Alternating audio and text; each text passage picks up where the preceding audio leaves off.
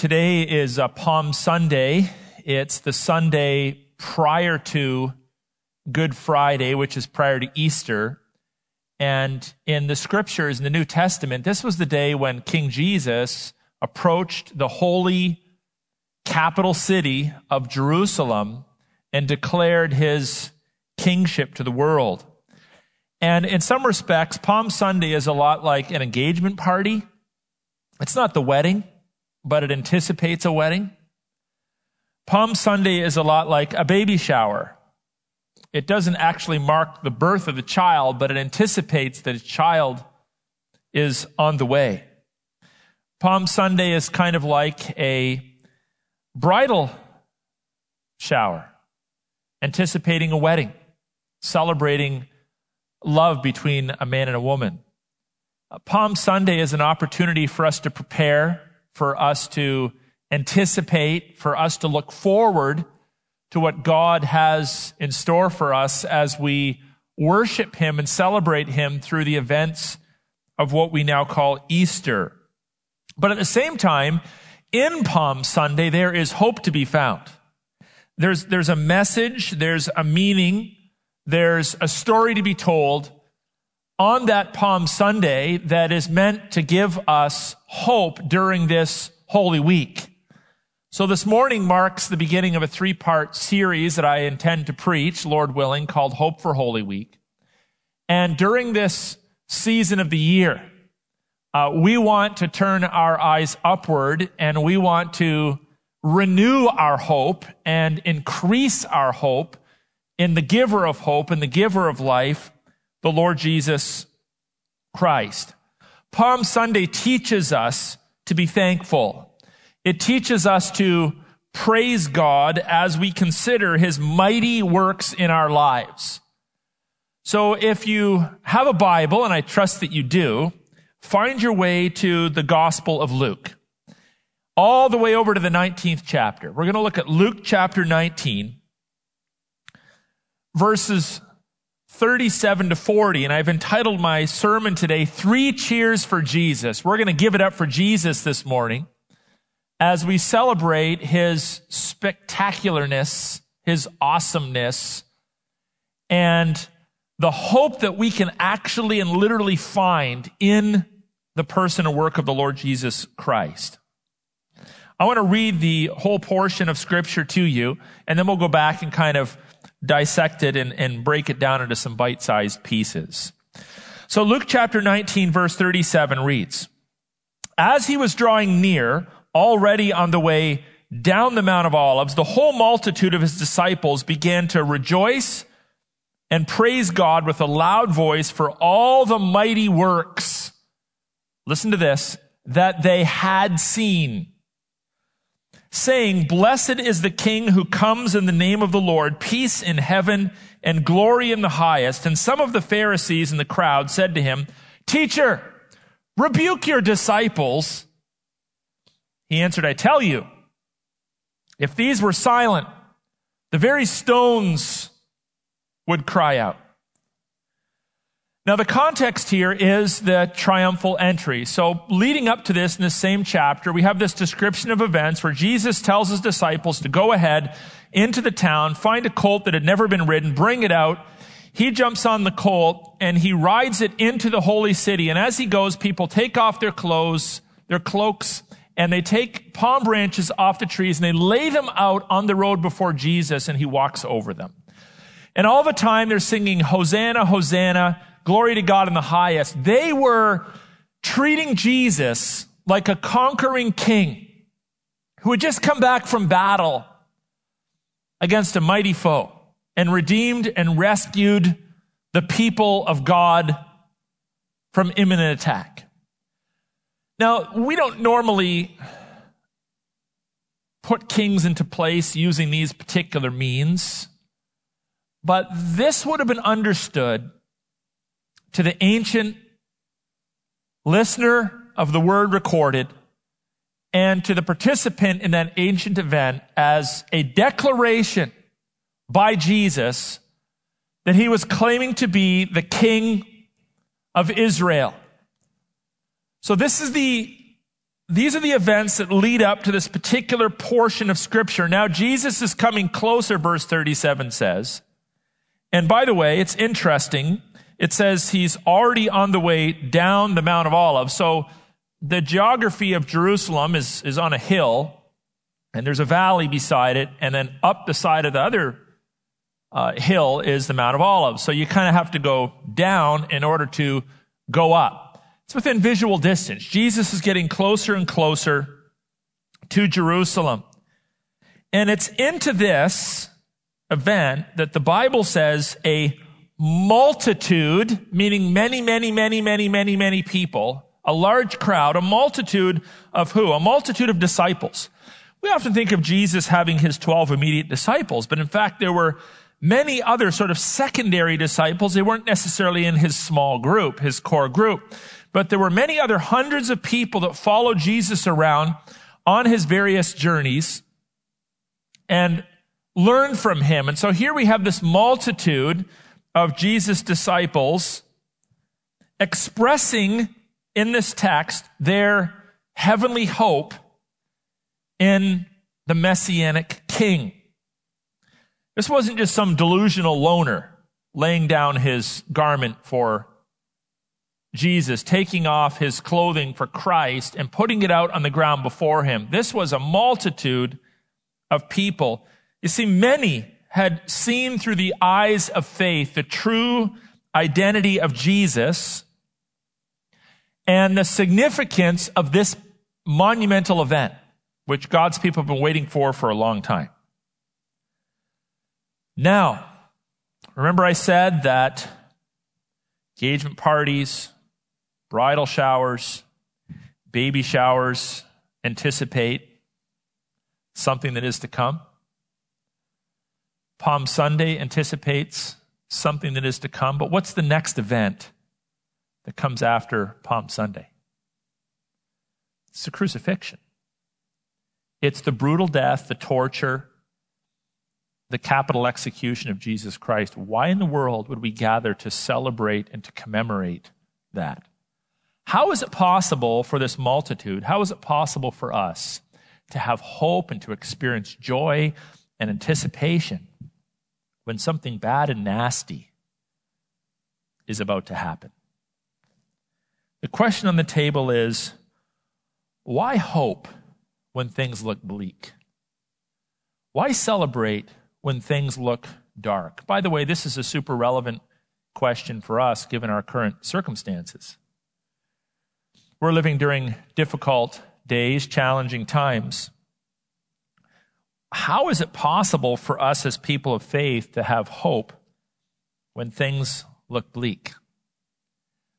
Well, a careful study of this text reveals several answers to us. Put your eyes back on verse 37. Here's what we learn in verse 37. This is why we can hope when things look bleak. Number one, we can look forward with hope when we look back with awe. We can look forward with hope when we look back with awe. Again, Jesus had to go down physically in order to go up. And in our spiritual walks, there's kind of a little bit of a truth there too, which is going to become more explicit in the text. When we're down, sometimes it's impossible to think that we could possibly ever be going up. But in fact, through the eyes of faith, when we are on a downward trajectory in our lives, when things are getting difficult, when our finances are on the line, when our health is on the line, when things seem out of control, we can nevertheless have hope because we know that while things in this world might be getting darker, spiritually, things are moving upward. And look at the text in particular to illustrate this. The words of the text are as follows his disciples began to rejoice and praise God with a loud voice, which speaks to their enthusiasm, does it not? Their courage, their belief, their trust, with a loud voice for all, that's a word of many, not just thinking about one thing.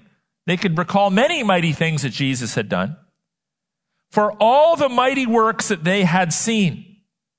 So let me put it to you this way. As they look at this event of Jesus, they're on one hand, praising him in the moment, but actually their praise in the moment is fueled by their history with Jesus.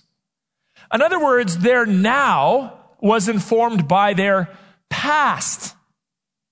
Their present was influenced by their history. What are some of the mighty works of Jesus? We know that Jesus raised the dead. That's kind of significant. How many of you could claim to have done that? Zero. He healed the lame. He restored sight to the blind. He forgave sins. He provided for people's needs when they were hungry. He blessed us. He saved us from eternal damnation. He would redeem us by the blood of his own body. We can look back as these early disciples look back and then add to that 2,000 more years of blessings and promises kept and encounters with God and say, man, God really has in space and in time been incredibly good to us. Think about all of the blessings that you've received from the Lord, even in the past few weeks comfort, peace, provision, friendship, relationships, love, grace, opportunities. Their now was informed by their past. And your now needs to also be informed by your past. If you think about it, Christi- Christian worship is largely about praising God in the moment for the historical works of God in the past. How is it possible for us to love God in the present when we may not necessarily be feeling his love in the exact moment that we find ourselves in? Because we have a long past to look back on. How is it possible to praise God when it seems like we're headed down the hill and things are getting darker and darker and bleaker and bleaker when we're in one of those spiritual valleys? Well, because we have a long past to look back on. Even in Christian worship, there's history that informs our present. I have a book in my hand. It's called the Bible. The newest book in this book is 2,000 years old. So we have an old Bible, very old Bible, that informs and affects our present. Whenever we celebrate the Lord's Supper, and we're trying to figure out how to do that, by the way, during this lockdown, it's very challenging to do that. We haven't quite come up with a great way yet. But historically, God's people gather and they celebrate the Lord's Supper. We're looking back at what Jesus has done and we're celebrating it in the now. The past is informing our present. When we baptize, we celebrate lives being transformed in the now based upon the resurrection of Jesus Christ in the past. We say, well, you got to live in the present. Well, not really. The present is affected and impacted by the past. All past events that give us hope give us hope in the now. Our faith, we could say, is a living history. Sometimes we think of history, we think of like this, um, I don't know, alligator skin old book made of parchment. It's all kind of dusty. We got to blow the dust off of it. You know, it's been in the closet for a long time. It's kind of irrelevant. It's just about people that lived before. It's got nothing to do with life in the present. But actually, our whole faith is historical. The reason why we come together today and celebrate what God has done is because of what God has done.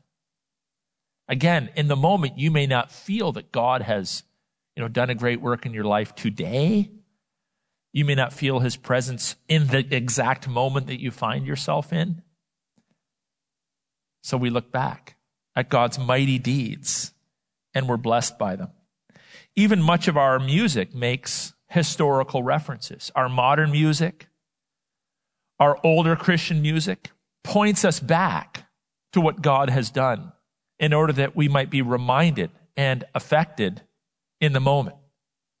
One old song puts it this way faith of our fathers, living still, in spite of dungeon, fire, and sword. Oh, how our hearts beat high with joy. Whenever we hear that glorious word, faith of our fathers, holy faith, we will be true to you till death. When we look back on God's faithfulness to our fathers and our forefathers before them, right back to the time of Christ and beyond, it gives us hope in the moment. And then in our own short lives, we can look back on what God did for us yesterday and what God did for us the day before and what God was doing in our lives a year ago.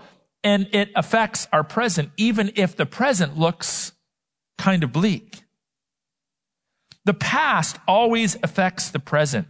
So let's think of it this way, kind of looking at it from the opposite angle. What is fear? If you're writing a definition, a spiritual definition of fear, what would you say fear is? Fear is forgetting the past. It's forgetting God's mighty deeds, His provision, His rescue, His redemption, His promises. What is the root cause of a lack of faith? It's forgetting the past.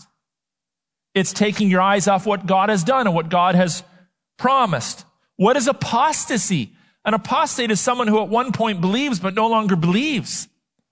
How do you go from believing to not believing. You forget the past.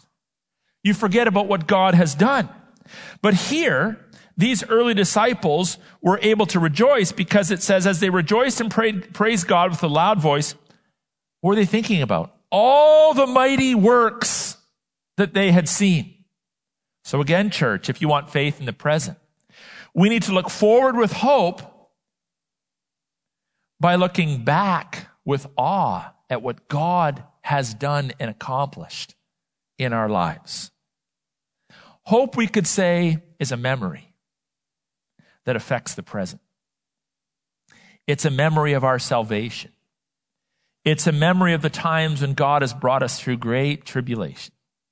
It's a memory when we were in that circumstance, we kind of came to the, to the end of our financial rope. We just had the two pennies to rub together and God provided mightily. I can think of time after time in my history where God has provided in ways that I would never have imagined or expected or anticipated. And that affects my ability to trust Him in the present. So I ask you, what has God done in your life in the past? Now, really, I should probably stop preaching for about three hours so you could start writing out all of the things that God has done because each of us who's listening today should be able to come up with a rather lengthy list of things that we're thankful to God for from the past. And if that's true, and I do believe it is, why doubt Him in the present? Why not trust Him? Now, during these times, one of the things that um, I've been discussing with people is, is the concept of worry. And the Bible says we shouldn't worry, we shouldn't be anxious about tomorrow. And yet, you know, when your when your paycheck's dried up, when you're worried about your health, you know, you have a, a little bit of a cough and suddenly you're concerned whether or not you might be sick or you're concerned for your loved ones, or your relationships are on hold because of the the shutdown. How is it possible not to worry? And the way I've tried to explain it to people is there's a difference between concern and worry. Concern, I think, really is a stewardship word. Am I concerned? Yeah, I'm concerned. On some level. I'm concerned about the things, I'm concerned about managing and responding and reacting to the things that God has placed in my stewardship. I want to steward the church well. I want to steward my family well. I want to steward my health well. I want to steward my resources well. And I have concern that I would steward those things well because God has entrusted them to me. So on a certain level, we should be concerned. People that aren't concerned at all probably don't understand the concept of stewardship that God has entrusted you with people, with lives, with resources to manage. But worry is very different. Worry is not a stewardship word. Worry is a doubt word. Worry creeps in when we start to question God's plans, God's provision, God's ability. And in some respects, you could say, in worry, we try to take upon ourselves responsibilities that have not been entrusted to us. In concern, we steward responsibilities that God has entrusted to us. Again, concern is a stewardship word. Worry is really a doubt word. In worry, we try to take control. How do we solve it? We put our hope in the Lord. We look back on what God has done. We trust Him to continue to do what He's always done teach us, instruct us, turn the good into better, turn the bad into good. We trust Him as a God who's the same yesterday, today, tomorrow, and forever. Again, I want you to notice here that the hope that these early disciples expressed was loud. Is yours loud? Are you looking back? Are you trusting in the Lord? Are you being bold and audacious in your hope and in your faith? You can be and you should be if you've trusted in the Lord Jesus Christ. The second thing we learn about hope is found in verse 38. Here it is in a sentence Hope rises when we believe, when you believe, that God has invaded our world. Do you believe that? Are you a deist? You know, the kind of person that says, well, God started it all, but he's long gone. Or are you a theist? A person that says, oh, God started it, but he's still very much actively engaged and involved in the circumstances of our world. I'm a theist, and I know you are too. And we're theists because we believe in the present tense, active engagement of God in our world. As these early disciples praised God. Notice what they say. Pay attention to the words carefully in verse 38. They say, Blessed is the King who comes in the name of the Lord, peace in heaven and glory in the highest. What name did Jesus come in? He came in the Lord's name, meaning the Master's name. They attribute control to Jesus. They attribute sovereignty to Jesus. They understand that he comes in the name of the Lord. Who is he? He is in fact their king. Why do people put kings in place? Notwithstanding nasty kings and dreadful kings and horrible kings, there's been many through history that have abused their people and mishandled their sovereign trust. We understand that. Notwithstanding bad leadership, why did early humans put kings into positions of power? Why did Israel ask for a king? Why? Well, because we have this notion that kings, that leaders comfort us. Notice when people are in times of crisis, we always say they look to leadership if there's if there's pandemonium, they're like, well, who's gonna who's gonna represent us? Who's gonna propose a solution? Who's gonna redeem us? Who's gonna rescue us? All cultures are like that. From the beginning of time, we have this innate understanding that we need to be led. And if there's a benevolent leader, a king, we look to that king, we look to that ruler for leadership in crisis. Well, spiritually, God is our king. Specifically, Jesus is our king, and he is always benevolent and he is always good. He is always able to rescue us during our difficulties. And so these early disciples say, Blessed is the king who comes in the name of the Lord. Now, by the way, this language of blessed be uh, the name of the Lord is drawn, as best as we can tell, from Psalm 118. So this is not new language that uh, the gospel writer made up. This is ancient language. And if you go to Psalm 118, what's going on here is that the people of God are coming together out of the challenges of life and they're wanting to ascend the holy hill, same as what Jesus is about to do, of Jerusalem because they understood spiritually that's where the presence of God dwelt under the old covenant. That's the place of worship. That's like the epicenter of God's manifestation of himself. So they're ascending this hill, and God in the psalm meets them at the gates. Have you ever sung some Christian songs that talk like opening up the gates? You wonder, what, what, where does that come from? What does that even mean? Passages like Psalm 118. So they meet God, and God opens the gates. And then in Psalm 118, verse 23, the people of God declare, This is the king's doing. They are so thankful for this king that has opened the gates, has opened the opportunity for them to come into the holy city and worship God. They attribute this to the king. And here, these early disciples are doing the same thing. They are anticipating acceptance and peace within the holy city. And so they say, Blessed is the king who comes in the name of the Lord. And what does he offer? What does the king offer when he shows up? Peace in heaven and glory in the highest. If you think about it, in our spiritual walks, we are called to ascend the same hill every single day, to come into the presence of the Lord and to bask in his glory and to find peace and to enjoy the peace that is only present in the presence of God. Now, when we come, are we not so grateful when those gates are opened?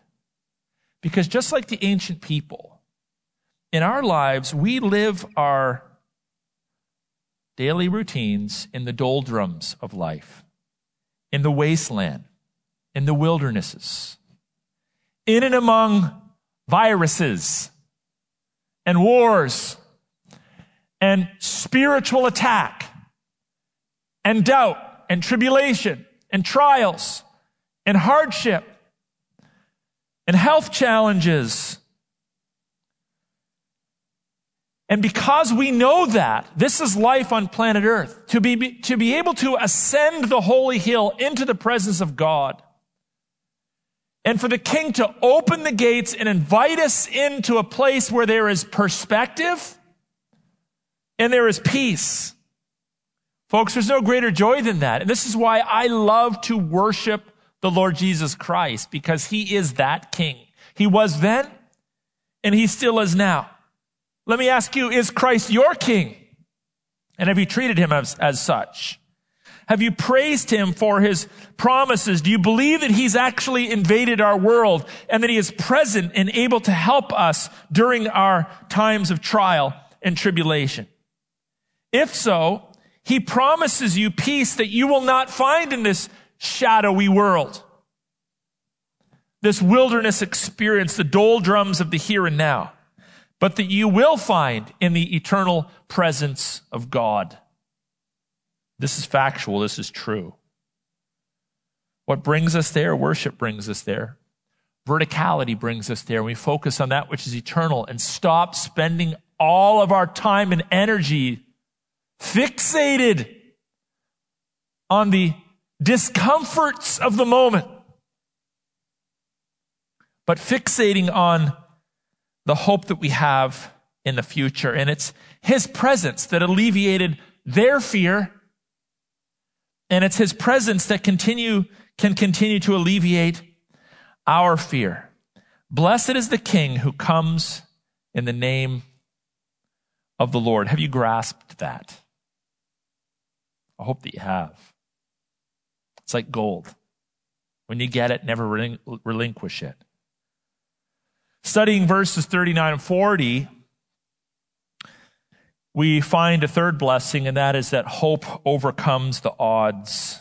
As these people were expressing their hope and their joy, looking back, allowing the past to inform the present, fixing their eyes on Christ and just kind of reorienting themselves to this heavenly hope of the promises of God to come. Look what happens. Surprise, surprise. This is going to happen to you this week. Trust me. And some of the Pharisees in the crowd said to him, Teacher, rebuke your disciples. What is that? That's opposition. If you got some hope going on, guess what? There's going to be some people that are going to come and try to take it away. The devil will try to take it away. Your own self doubt will try to take it away. There's a lot of Pharisees running around trying to silence the people of God as they express hope into the challenges of life.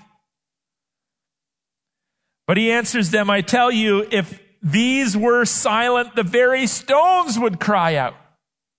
Think about that. Hope thieves are everywhere. They're everywhere. They're working during the lockdown. They're working during your sickness. They love to steal your joy and your hope. Hope thieves are everywhere. They'll come to you with gloom and doom news, and it, they will come at you fast and furious. Skeptics will tell you that your faith is all a lie. I saw a prominent leader recently tweet out, We just need to trust in science. Well, if we're trusting in science, how do we get ourselves here? Pretty scientifically advanced civilization. Not opposed to science if properly used. My hope ain't in science to fix my problems. My hope is in the Lord. Skeptics will try to tell you it's all a lie. Hopeless believers, there are some that are just going to lose their hope. They're going to crumble. They're going to wilt. They're going to wear off on you. They'll tell you, give it up. It doesn't work. Here's what to expect in the days to come as people look back and they assess the mess that we found ourselves in. You're going to hear this. Maybe you've already heard it. God caused this. Where was God in all of this? Why did God allow this to happen? Oh, you're so super spiritual. Why don't you sit down and shut up? Tired of your optimism, tired of your hope. Well, this is what the Pharisees were trying to get the early disciples to do. Jesus, could you tell them to shut up? Come off of it. It's ridiculous. And you know what God, through Christ, says to us? He essentially says, Look, God will get himself glory one way or the other. And if he doesn't get it from you, he'll get it from creation itself. But as we often say in our church, what is the mission of God? The mission of God is the glory of God.